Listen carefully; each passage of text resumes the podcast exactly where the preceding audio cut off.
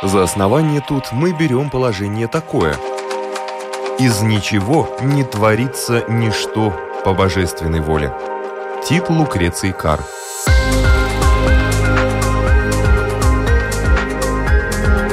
Дерзкие теории, смелые гипотезы, предположения, которые завтра могут стать аксиомами.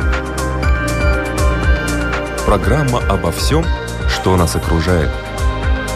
Природа вещей. На Латвийском радио 4.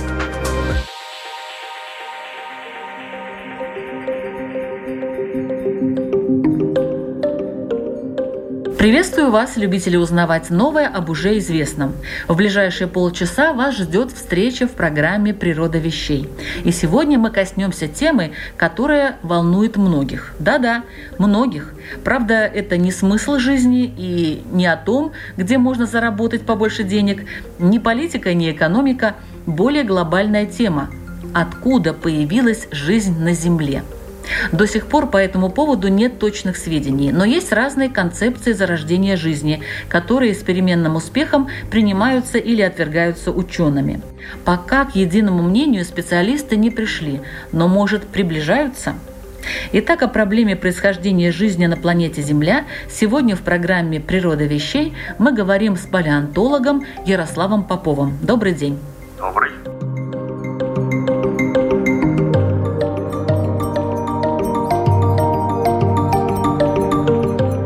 Когда человек вообще впервые задумался о том, откуда появилась жизнь, когда зародилась сама проблема происхождения жизни? На самом деле вопрос довольно интересный, потому что действительно долгое время человек особо не видел какой-то проблемы происхождения жизни. Ну, во-первых, известно, что давно, вот буквально с каменного века уже начали всякие религиозные, скажем так, веяния возникать. Вначале, конечно же, это была вера в каких-то духов, затем уже вера в какого-то единого создателя. Но суть в том, что есть какой-то создатель, который может все создать, ну и, соответственно, создать жизнь, она уже в головах роилась довольно давно. Но даже если подходить к зарождению жизни с другой стороны, исключить создателя, все равно вначале казалось, что проблем-то особых и нет. И те же древние греки, которые в общем-то, много всяких интересных мыслей высказывали, они считали, что жизнь может зародиться сама по себе в любой момент. Безызвестный товарищ Аристотель предлагал даже некоторые рецепты, как можно, например, создать то или иное живое существо. Примерная идея была такая, что если положить в корзину побольше зерна, также сложить туда несколько грязных рубашек и оставить все это в темном чулане, то через несколько дней там зародятся мыши.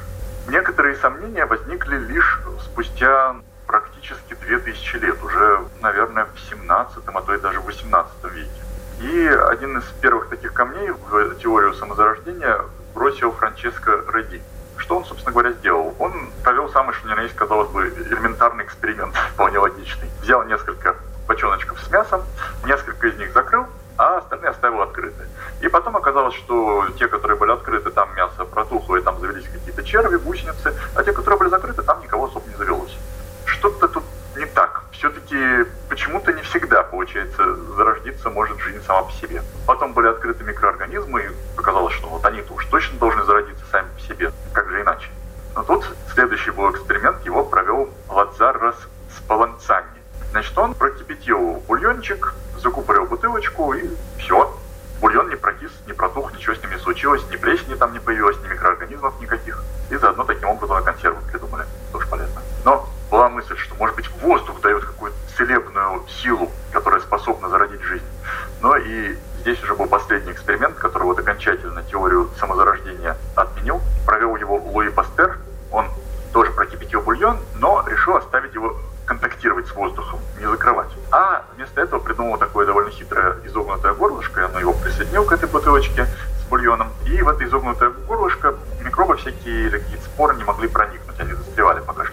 Горлышку. Но в то же время вроде бы контакт с воздухом был. То есть воздух проходил, а вот всякие микроорганизмы, они там застревали, пока шли по горлышку. И бульон в итоге тоже не прокис. Абсолютно точно было понятно, что жизнь сама по себе зародиться не может. Ну и вот тут-то уже призадумались, а как же тогда, а откуда же тогда все взялось?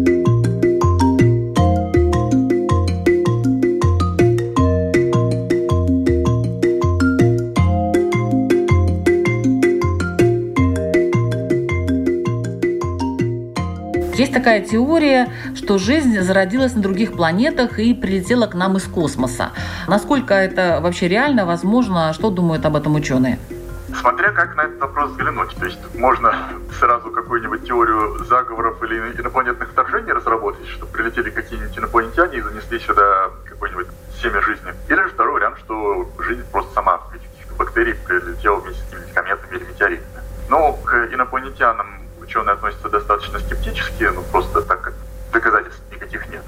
А вот кометы всякие разные, метеориты, они летают, они периодически к нам прилетают, и они выглядят как бы более реалистично. И вот к ним как раз решили присмотреться получше, и неожиданно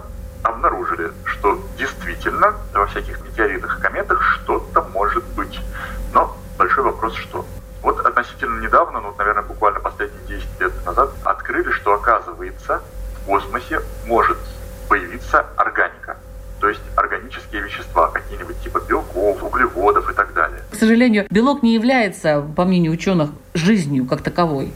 Это да. Но дело в том, что, вот, например, в том же 18 веке была мысль о том, что в принципе между органической химией и неорганической химией лежит такая пропасть, что неорганические вещества принципиально не могут стать органическими. И вот только-только там в 19 веке с трудом как-то стали создавать там из неорганики какую-то мочевину, потом какие-нибудь тоже белки, те же углеводы, и казалось, что это в принципе возможно. А вот тут оказывается, что мало того, что это принципиально возможно, так это еще и возможно вполне себе в неживой природе и даже в космосе, в каком-нибудь там протопланетном облаке. То есть это, в принципе, любопытно. Но понятное дело, что да, органика это хорошо, но надо потом эту органику как-то соединить и склеить, чтобы клетка получилась. Но есть еще любопытные исследования, вот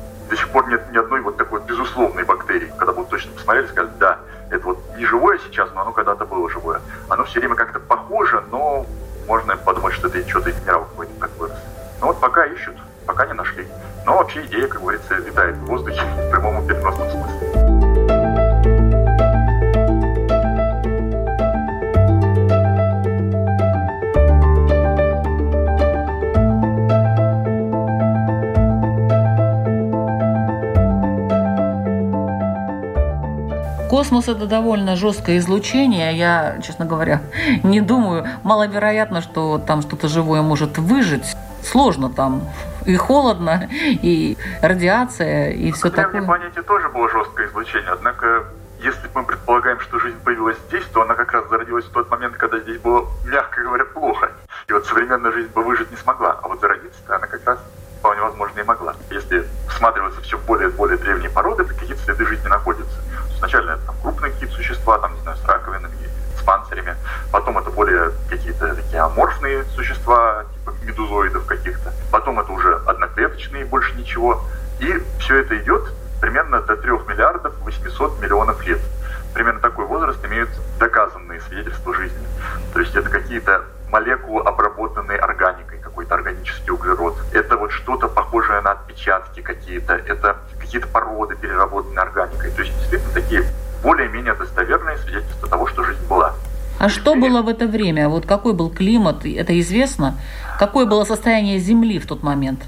В тот момент уже Земля определенно остыла, по крайней мере на поверхности. Конечно, там магма была поближе к поверхности, и, наверное, в целом это было потеплее, но все-таки вот поверхность уже была отвела. Уже был океан, и причем он не кипел, то есть более-менее нормальный океан, в котором уже жить было можно. Но, конечно же, состав и атмосферы, и гидросферы, да и даже и литосферы горный пород был другой. В первую очередь не было кислорода, что, конечно же, существенно. Скорее всего, было очень много углекислого газа и метана в воздухе. И в водичке там тоже всякие элементы металла были распарены, того, что кислорода не было, не могли они никак окислиться, упасть. Потом, скорее всего, щелочей там было побольше, может, еще какие-то примеси были своеобразная была планета, но, наверное, какие-то современные бактерии вполне в таких условиях жить уже могли. Но это все-таки не момент зарождения жизни. Вот в чем самая большая проблема. То есть это уже момент, когда жило что-то очень похожее на современных бактерий. А бактерию просто так из атомов сразу не соберешь.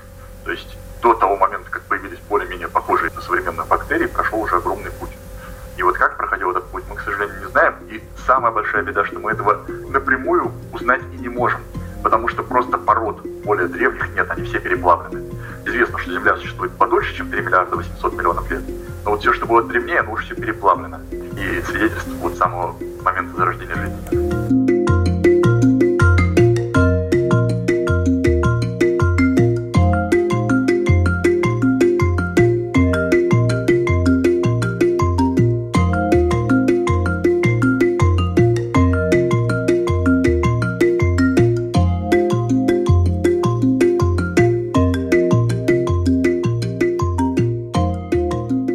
Говорят, что вирус – это такая переходная форма между живым и неживым. Что об этом вы думаете? Вирус очень интересная штуковина, действительно. С одной стороны, у него есть носитель информации, который мы знаем, там это чаще всего ДНК, иногда даже РНК, что очень необычно. То есть те самые молекулы, которые несут информацию обо всем живом организме, такие энциклопедии, содержащие информацию обо всем. И окружен он белком. Простейшая штуковина, но при этом она в окружающей природе не может, то есть не проявляет никаких форм жизни. А начинает она жизнь и функционировать только когда попадает в клетку. А в связи с этим, во-первых, очень долго думают, все-таки живое это или не живое, потому что вроде бы как в клетку попадет, так оно живое, а как из клетки выйдет, так оно и не совсем и не живое, просто какое-то химическое соединение болтается и болтается. Но, наверное, скорее стоит воспринимать его вот в окружающей среде как такую вот капсулу, как спящее живое существо, а вот в клетке оно как бы попадает в свою среду и начинает жить. Потому что считать вирус неживым довольно странно. Но настолько он просто устроен, что очень уж хочется посчитать его действительно каким-то вот самым простым и самым первым живым существом на планете. Потому что у него вообще ничего нет, ни клетки, ничего, только генетическая информация буквально. Но с другой стороны, жить-то без клетки он не может. Такая вот получается странная дилемма. То ли он появился после клеток,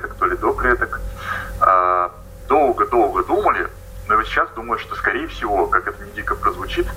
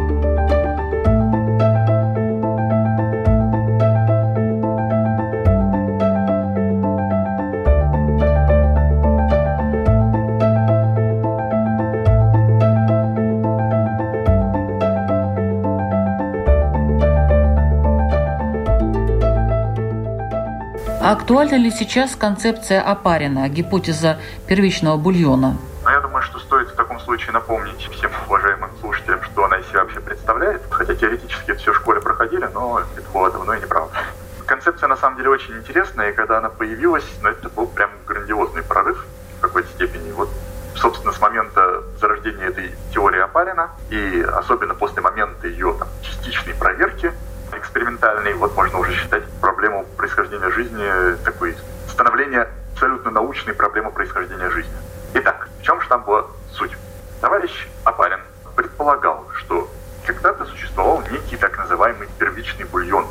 То есть действительно вот на Древней Земле в вот такой вот странной, нас атмосфере, в которой был аммиак, в которой были, разумеется, какие-то водяные пары, в которой был угарный газ, там, наверное, и еще много всяких там какие-то, может быть, пары кислот. В общем, такая довольно ядовитая и неприятная штука. Вот в этих условиях начинали формироваться какие-то первые органические молекулы. Вот как раз всякие там протобелки, жиры и так далее. И все это, разумеется, падало на землю и в конце концов сносилось в океан. В итоге в первобытном океане накапливались какие-то странные сложные органические вещества. Они начинали как-то потихонечку соединяться и формировать такие капельки, ограниченные со всех сторон. Назывались они коацерваты. Потом эти капельки потихонечку росли, росли, росли, начинали впитывать в себя вещества, то есть как бы питаться, после чего они разделялись на несколько капелек и как бы делились, получается. Ну и вот это были протоклетки. Ну а потом, понятное дело, что капельки эти просто усложнялись, там внутри этих протоклеток появилось в будущем ядро, потом там всякие так называемые органоиды, то есть части, которые разные функции выполняют. Ну и вот в итоге зародилась клетка. Идея интересная, но надо бы как-то бы ее проверить. И ее действительно проверили. Вот в 1953 году, благодаря эксперименту Стэн, Стэнли Миллера, было доказано, что что-то подобное могло, по крайней мере, изначально происходить. Что, собственно, сделал Стэнли Миллер? Он впервые попытался воссоздать хоть один из этапов сотворения жизни. Он вот в колбу нагнал те газы, которые, как предполагалось раньше, находились в атмосфере. Стал пропускать через них э, электрический ток для того, чтобы как бы имитировать молнии. И в итоге на дне колбочки стали формироваться какие-то странные капельки. Когда он посмотрел, оказалось, что это как раз жиры, углеводы, аминокислот, как бы родоначальники белков. В принципе, всякая органика. А значит, действительно, в первичной атмосфере Земли могла зарождаться органика, ну а дальше осталось как-то все это соединить и получить жизнь. Больше того, даже в воду, когда вот эти капельки стали опускать, они стали соединяться, такие как бы жировые капельки получились, они стали накапливать в себя вещество, потом они стали делиться на несколько капелек, типичный консерват получился. Все было круто. Но почему эта теория сейчас не рассматривается вот, в качестве ведущей? Дело в том, что ни Апарин, ни, собственно, еще Стэнли Миллер, когда проводил эксперименты, они не знали о том, что несет информацию о жизни. Грубо говоря, они не знали ДНК тот момент еще не было никаких свидетельств о том, что это за молекула, насколько она полезная. То есть, в принципе, слово ДНК уже было известно, но было непонятно совершенно, что это за штука. И потом, когда выяснили, что оказывается ДНК это самое главное, что есть в каждом живом существе, что оно несет информацию обо всем, что это энциклопедия жизни, а вот тут -то самые главные проблемы и возникли. Потому что никаких нуклеиновых кислот, чтобы сложить ДНК, тем более самого ДНК, ни в каких экспериментах Стэнли Миллера получалось. И больше того, консерваты, которые вроде как поучились экспериментально, они были просто, ну, по сути, как капельками жира. Ну и понятное дело, что жир, там, который плавает там, на поверхности бульона, он живым отнюдь не является. И он не может себя воспроизводить, не может там эволюционировать подарок и так далее. Что-то тут не сложилось. А дальше еще хуже стало, потому что оказалось, что новые исследования геологов выявили, что все-таки состав атмосферы был немножко другой. В ней было много углекислого газа, а присутствии углекислого газа вот эксперимент Стэнли Миллера вообще не работает.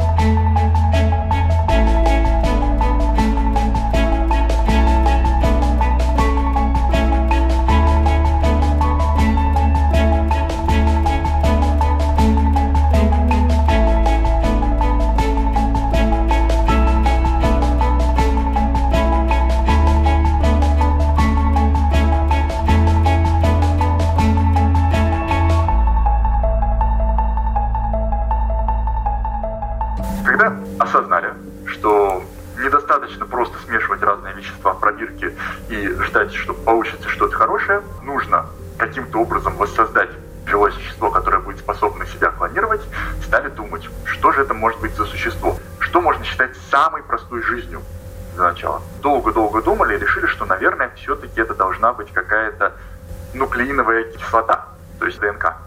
Если ДНК просто само по себе будет существовать где-то, не знаю, в каком-нибудь растворе, оно будет само себя собирать, оно будет себя копировать, оно будет создавать свои копии, оно будет потихонечку меняться, перестраивать, то есть оно будет эволюционировать. В принципе, вот такую вот плавающую где-то в произвольном растворе молекулу ДНК, наверное, можно считать жизнью, можно ее считать живой. Пожалуй, что самая простая жизнь которая могла появиться изначально, это была вот просто какая-то молекула нуклеиновой кислоты. Но ключевой момент в том, что у нас на самом деле есть две молекулы нуклеиновых кислот, хорошо и широко известные нам. Это ДНК и РНК. Если мы посмотрим на современную клетку, то мы увидим, что ДНК круче. Она несет себе информацию, она является, можно сказать, сердцевиной всей жизни, а РНК, как бы так, посредничек. Сейчас РНК выполняет роль такого, ну, можно сказать, прораба настройки. То есть есть носитель информации, там, не знаю, суперкомпьютер, гений начальник — это ДНК. Есть белки, которые выполняют самые разные функции. Из них там строятся разные части клетки. Некоторые белки ускоряют реакции, чтобы там быстрее пищеварение было. Какие-то белки могут что-то разрушать. В общем, белки штука хорошая, это, грубо говоря, рабочие. И есть РНК, которая копирует кусочки информации с ДНК, и потом по РНК делается белок. То есть она туда-сюда эту информацию носит, там кусочек информации переписала, потом до рабочих донесла, и рабочих сделала. Ну, короче, такой прораб. Он что-то там смотрит, что-то ускоряет, что-то там делает. Короче, такой, вроде или там курьер, если угодно, даже не прораб. Вроде бы неважная молекула. Но проблема в том, что ДНК ничего делать не умеет. Она умеет только хранить информацию. И вот представить себе, чтобы ДНК сама себя как-то строила без помощи кого бы то ни было. Сейчас ДНК помогают строить белки, например. А если предположить, что белков нет, то что ей делать? Она будет болтаться и ничего не будет делать. Потом, все-таки для того, чтобы шли какие-то процессы вроде пищеварения, нужно очень сильно ускорять все реакции. А ДНК такого делать совершенно не умеет.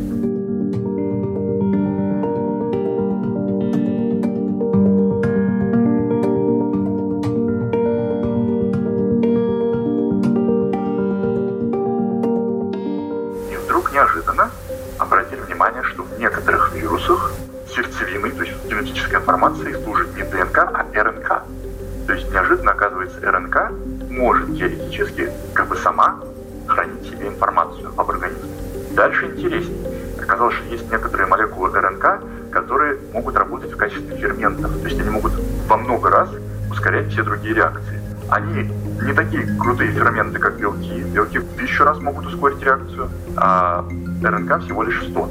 Но все равно это круто. И тут подумали, а может быть самой первой молекулой, вот самой первой жизнью, которая появилась, была как раз РНК. И РНК сами себя строили, РНК сами как бы пищеварением занимались. И был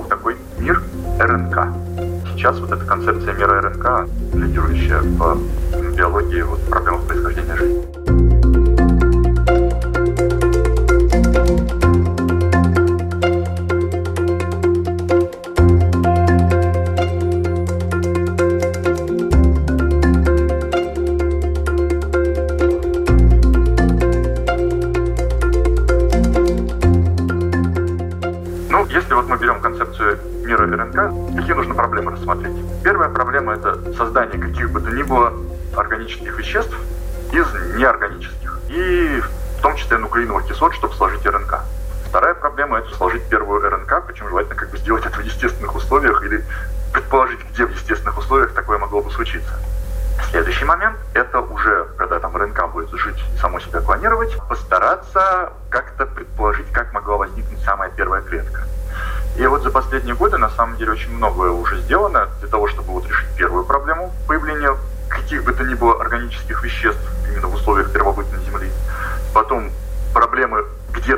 условиях первобытной Земли создания РНК тоже стало возможно. Дальше даже уже вроде бы некоторые эксперименты позволили РНК самому себя создавать. То есть уже вроде что-то похожее на первичную жизнь удалось сделать. И главная проблема, которая до сих пор на данный момент решить не удалось, это вот как из вот этой вот молекулы РНК, одиноко где-то плавающей в условном бульончике, собрать клетку. Вот с этой проблемой пока что решение никакое не приходит. Но теперь на секундочку давайте мы оставим вот этот вот процесс РНК и зайдем с другой стороны. Попытаемся теперь, наоборот, от клетки опуститься вниз и посмотреть, как должна была выглядеть самая первая клетка.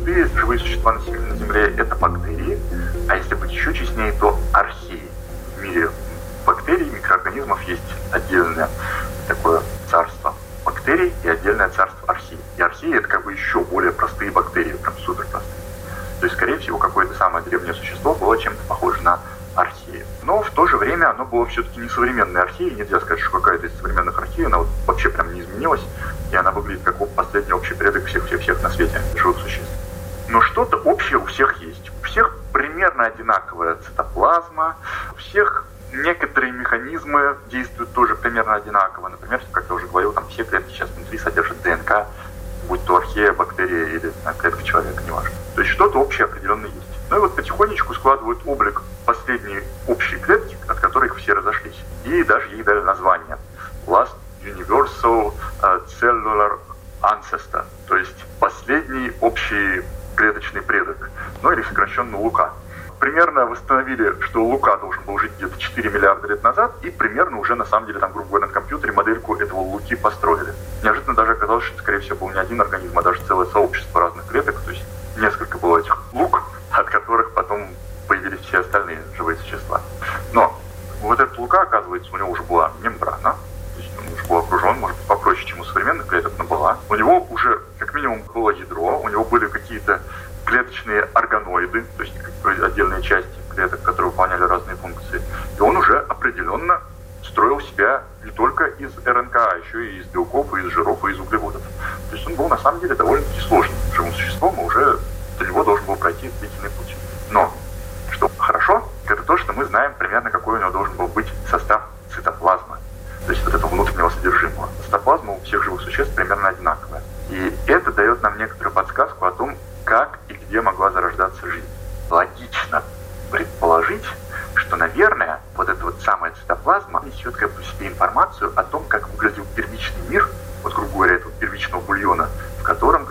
варились все эти самые древние клеточки.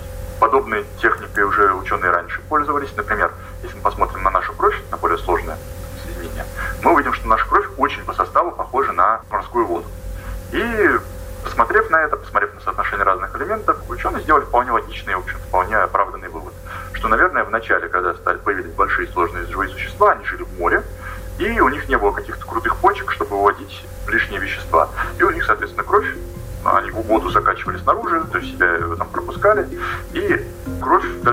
стала примерно такого же состава, как морская вода. Пользуясь такой же логикой, можем предположить, что вот самая первая вот эта РНК, самый первый организм, жил в каком-то таком же растворе, как цитоплазма клетки.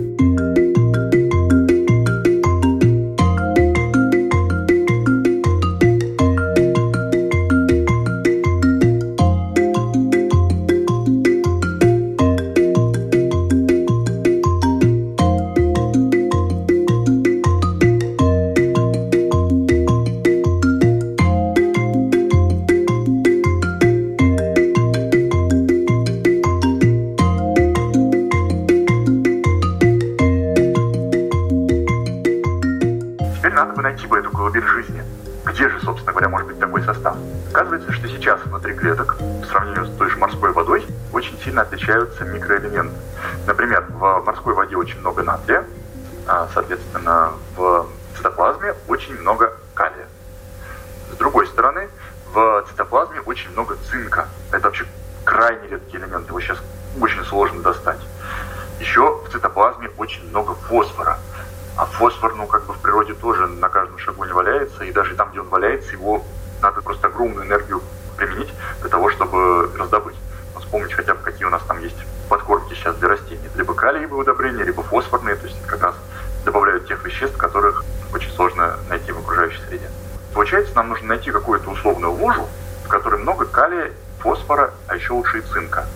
Оказывается, вода для этого не подходит совершенно, и вот старая идея о том, что был какой-то первичный бульон, первичный океан, в котором зародилась жизнь, она отпадает, потому что океан вообще не подходит. Даже древний океан, по нашим представлениям, какой он там был, он не подходит абсолютно. Вода, допустим, каких-то озер тоже не подходит. Нет таких озер, в котором было много калия и фосфора. Но вдруг неожиданно оказалось, что вот эти вещества иногда выделяются из вулканов. Как-то вот в вулкане жить не очень хорошо, но есть что-то такое околовулканическое, в то же время с водой связанное, а именно гейзеры. И вроде бы вода в некоторых гейзерах, которые как раз вулканическими газами перегреты, содержат в себе разные вещества, выделенные вулканами, но в то же время они как бы водой являются, и они более холодные, чем просто какие-нибудь вулканические испарения. Неожиданно оказывается, что гейзеры по составе своей воды чем-то похожи на цитоплазму. Больше то есть того, э, жизнь да. зародилась в гейзерах, в общем и целом. Да, Сейчас такая теория. Да, да. Дальше стали искать, в каком именно гейзере. Вначале мысль пошла, что, наверное, где-то на дне морском это было дело. Есть такие подводные гейзеры, называют их черные курильщики, белые курильщики, в зависимости от того, какой там дымок выходит, какие минералы выделяются. Ну и вроде бы в целом все так похоже, но вот там большая на самом деле проблема с калием. То есть калия как-то там не хватает, и фосфора чего-то не очень много. В общем, что-то похоже, да не совсем то. Потом обратили внимание к наземным гейзерам. Подумали, а вдруг жизнь таки зародилась на Земле, вот прям, вопреки старому мнению. А оказалось, что классический гейзер не очень подходит, но есть такие необычные гейзеры, когда водичка так тихонечко-тихонечко сочится, и просачиваясь в почву, формируют такие огромные грязевые котлы, которые постоянно подогреваются, там вот грязь кипит, бурлит, вот, например, на Камчатке сейчас такое. И вот когда в эти грязевые котлы посмотрели, посмотрели состав, неожиданно оказалось, что он очень подходит на теоретическую колыбель жизни. Так что получается, что вся жизнь таки зародилась, можно сказать, из грязи. Но почему... Что-то в теории из глины есть. Да, но почему-то она как-то зародилась один раз, и все. И ушла уже оттуда, и гейзер не нужен, и грязь это не нужна. Хотелось бы, конечно, если логически продолжать эту теорию, видеть, что она зарождается и зарождается там, но этого не происходит почему-то. Первородных, так сказать, клеток нету там. Мне уже говорили насчет страшного излучения, которое идет в космосе. Так вот, на первичной первобытной Земле абсолютно точно было такое же излучение, как и в любом другом месте космоса, потому что не было еще замечательного озонового условия, которое бы от этого излучения предохранял. И вначале казалось, что это должно было быть губительно для жизни. Но оказалось, что это было шикарно как раз для зарождения жизни. А когда посмотрели на составные части РНК и ДНК, так называемые азотистые основания, есть там такие небольшие вещества из азота, которые являются таким вот ключевым элементом в ДНК и в РНК. Так вот, те азотистые основания, которые входят в состав этих молекул, они оказались чудовищным образом устойчивы к ультрафиолету. Причем бывают другие азотистые основания. Вот в лаборатории можно делать разные. Но они от ультрафиолета сразу разрушаются. А вот эти вот прям шикарно устойчивые. И то, что они такие устойчивые, что именно эти устойчивые основания входят в состав наших ДНК и РНК, говорит о том, что действительно жизнь формировалась не где-то на дне морском, а вот прямо у поверхности Земли, вот в условиях жесточайшего ультрафиолета. И в этом плане, опять же, получается, что этот лужа грязевой котел вполне подходит.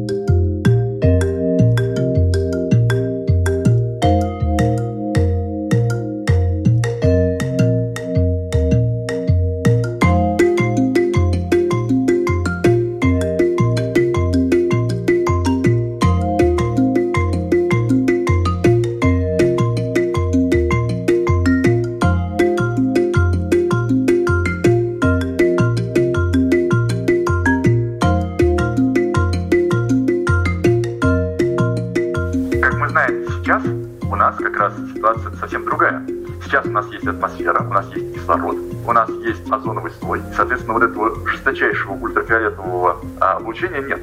То есть одно из главных условий которых могла бы сформироваться жизнь, сейчас отсутствует. И сейчас лепятся все возможные азотистые основания в этих лужах, и, соответственно, отбора никакого нет, и из жизни из них слепить не получается. Первый момент. Второй момент. Опять же, сейчас есть кислород. Для уже существующей жизни это хорошо. Но зародиться в условиях кислородной атмосферы жизнь, по крайней мере, по современным представлениям, не могла бы никогда. Потому что кислород, на самом деле, очень такой агрессивный газ. Он вступает в реакцию со всем, чем придется. И если бы изначально не было бы жизни, а был бы кислород, то, скорее всего, жизнь бы никогда бы не появилась. Это второй момент. Ну и, наконец, есть третий момент. Сейчас жизнь уже есть. И если вдруг какие-нибудь, допустим, появляются замечательные органические вещества, которые, может быть, даже захотели бы как-то там начать соединяться и превращаться в жизнь, тут рядышком есть какие-нибудь замечательные бактерии, которые их тут же слопают и ни во что им превратиться уже не дадут. То есть, если жизнь уже зародилась, то уже извините. Думаю, даже на первых этапах, когда уже какая-то первая жизнь самая появилась, уже дальнейшие попытки создать какую-то другую жизнь были невозможны. Потому что первая жизнь, она тут же активировалась, начала есть всю органику, до которой добиралась, и, соответственно, уже новой жизни появится шанс. Да, вот, кстати, еще вопрос по поводу того, чем же она питалась. Но вот у нас уже время, к сожалению, заканчивается. Мне очень жаль. Ну, я надеюсь, что мы эту и другие темы, что касается палеонтологии и жизни на Земле. Продолжим. Напомню, что в эфире была программа «Природа вещей» о теории зарождения жизни на Земле. Мы сегодня говорили с палеонтологом Ярославом Поповым, научным сотрудником Российского государственного Дарвиновского музея. А над выпуском работали ведущие Людмила Вавинска, компьютерный монтаж Ингрида Беделе, музыкальное оформление Кристины Золотаренко. И напоминаю, что «Природа вещей» мы открываем каждый четверг в 3 часа дня на Латвийском радио 4. Включайте приемники и присоединяйтесь. Это очень интересно.